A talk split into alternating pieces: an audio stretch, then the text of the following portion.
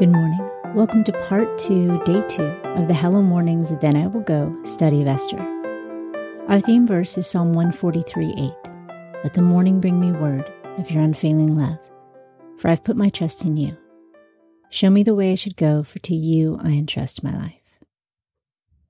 Today's reading is from Esther 2, 1 through 11. After these things, when the wrath of King Xerxes was pacified, he remembered Vashti and what she had done and what was decreed against her. Then the king's servants who served him said, "Let beautiful young virgins be sought for the king. Let the king appoint officers in all the provinces of his kingdom, that they may gather together all the beautiful young virgins to the citadel of Susa, to the woman's house, to the custody of Haggai, the king's eunuch, keeper of the women. Let cosmetics be given them, and let the maiden who pleases the king be queen instead of Vashti." The thing pleased the king, and he did so. There was a certain Jew in the citadel of Susa, whose name was Mordecai, the son of Jair, the son of Shimei, the son of Kish, a Benjamite, who had been carried away from Jerusalem with the captives who had been carried away with Jeconiah, king of Judah, whom Nebuchadnezzar, the king of Babylon, had carried away. He brought up Hadassah, that is, Esther, his uncle's daughter, for she had neither father nor mother. The maiden was fair and beautiful, and when her father and mother were dead, Mordecai took her for his own daughter.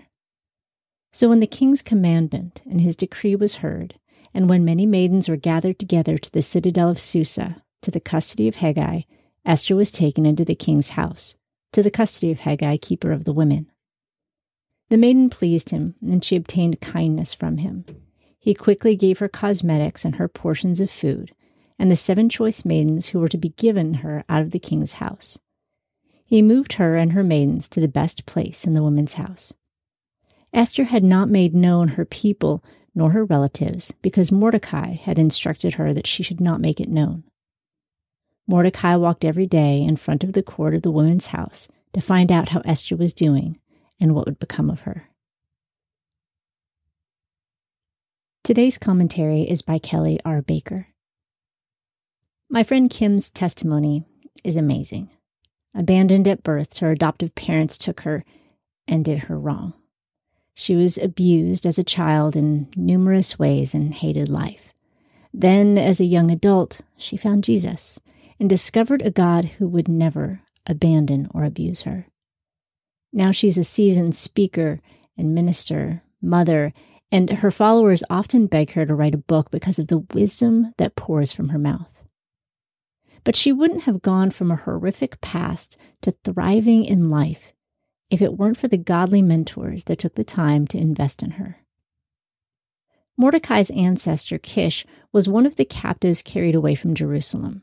Well, this meant that Mordecai was living in a strange land. Yet his faith in God was strong.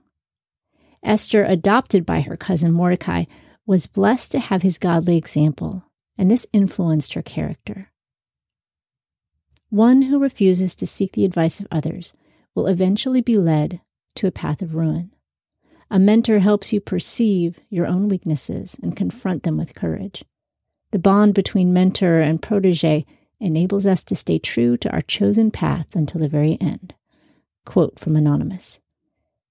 Circumstances will be thrust in your lap, and you'll need to pull from your mentor's godly insight and previous training to help you through it. Esther's future, fated by an officer collecting her to be brought to the king's palace, meant she'd better respond with wisdom if it were to be at all pleasant. Evidently she did, because the first event we discover of the virgin captive is that she pleased Haggai, the king's eunuch, and won his favor. Look at all the benefits she received from this in verse 9. How do we obtain favor? It comes from God.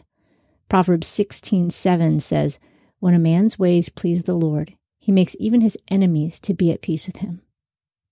Esther followed God, as we will see in the coming weeks, and had his favor. She was teachable, submissive, and obedient.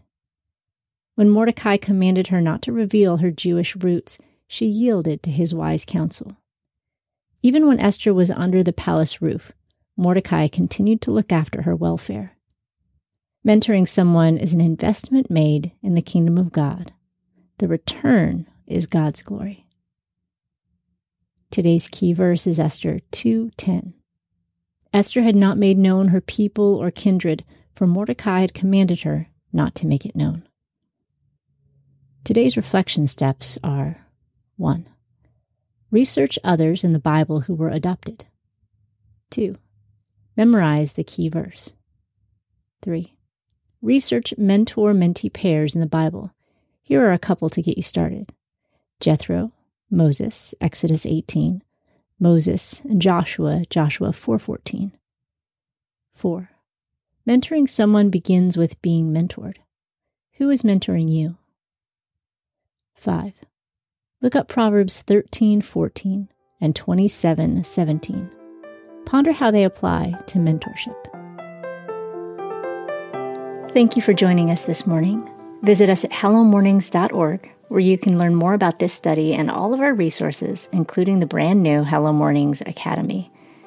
Now may you walk in the fullness of God's grace and love today.